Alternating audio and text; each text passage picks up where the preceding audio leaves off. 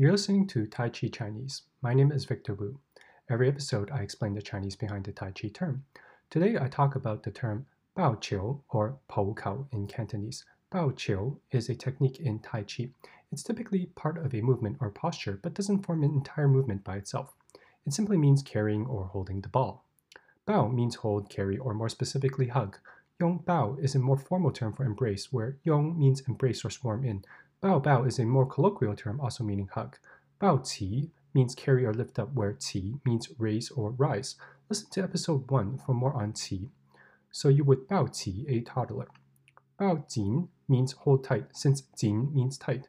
Bao Yuan literally means holding resentment, so it means complain or grumble as a term. Bao Fu is interesting because both characters mean hold, but Fu can also mean carrying physically or burdensome in a figurative sense.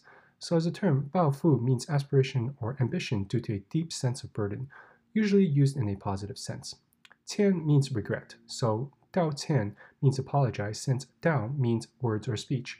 Dao is a very rich character actually. For example, it's the character that forms Taoism or Taoism, but we'll save that for another episode.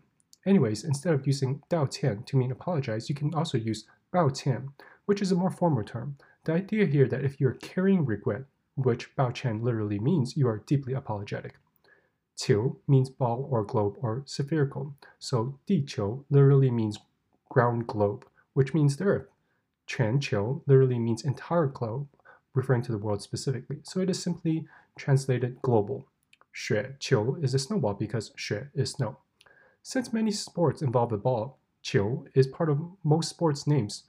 Zhu Qiu literally means football. Mei Shi Zhu Qiu is American football. Bang Qiu is baseball, since Bang is a club or bat. Notice that whoever translated it didn't translate the base part of baseball, so in Chinese it literally means bat ball. Ban Qiu is cricket. Ban means board or plank, referring to the flat cricket bat that people sometimes mistake as a baseball bat. Lan Qiu is literally basketball, so basketball. Lan is the same term you would use to describe a fruit basket, for example. Wang Qiu is literally netball or tennis. Bi Qiu is squash, where Bi means wall, as in the wall you hit the ball against in squash. Gao or Fu Qiu is golf, where as you can hear, Gao or Fu is a phonetic translation. Ping Pong Qiu is ping pong. Chu Guan Qiu is field hockey, or sometimes used for ice hockey too. Chu Guan means bent or crooked stick, so you can see how Chu Guan Qiu can refer to both field hockey and ice hockey. And even though in ice hockey the object is a puck, which is hardly a ball, the term still uses Qiu. Bingqiu can also mean ice hockey, even though the term literally means ice ball.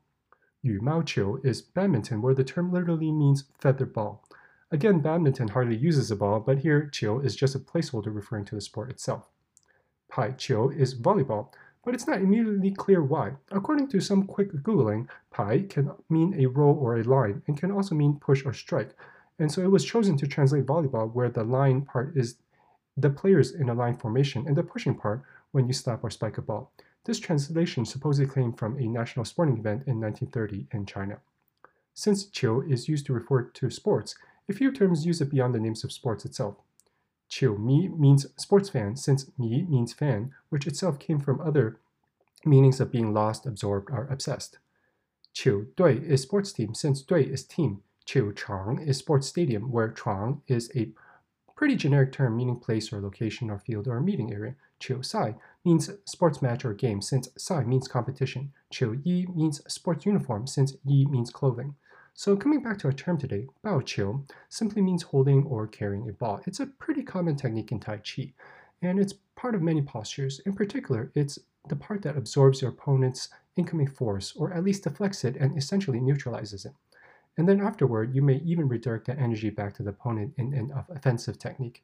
In Bao Qiu, one hand is on top and the other hand is on the bottom, as if you were carrying a balloon or a ball. With Tai Chi, pretty much all the physical motions have some circular component, even a spiral sometimes. In Bao Qiu, this is exactly the case, where you are drawing your opponent into a ball-like position with your hands via a circular motion. And you've probably noticed that anime cartoons and video games have taken this a bit further, where that ball of energy becomes a projectile, a fireball often, and that is in turn launched back at your opponent.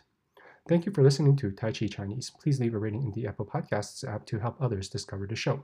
Do send me feedback by visiting the link at the bottom of the show notes. See you next time.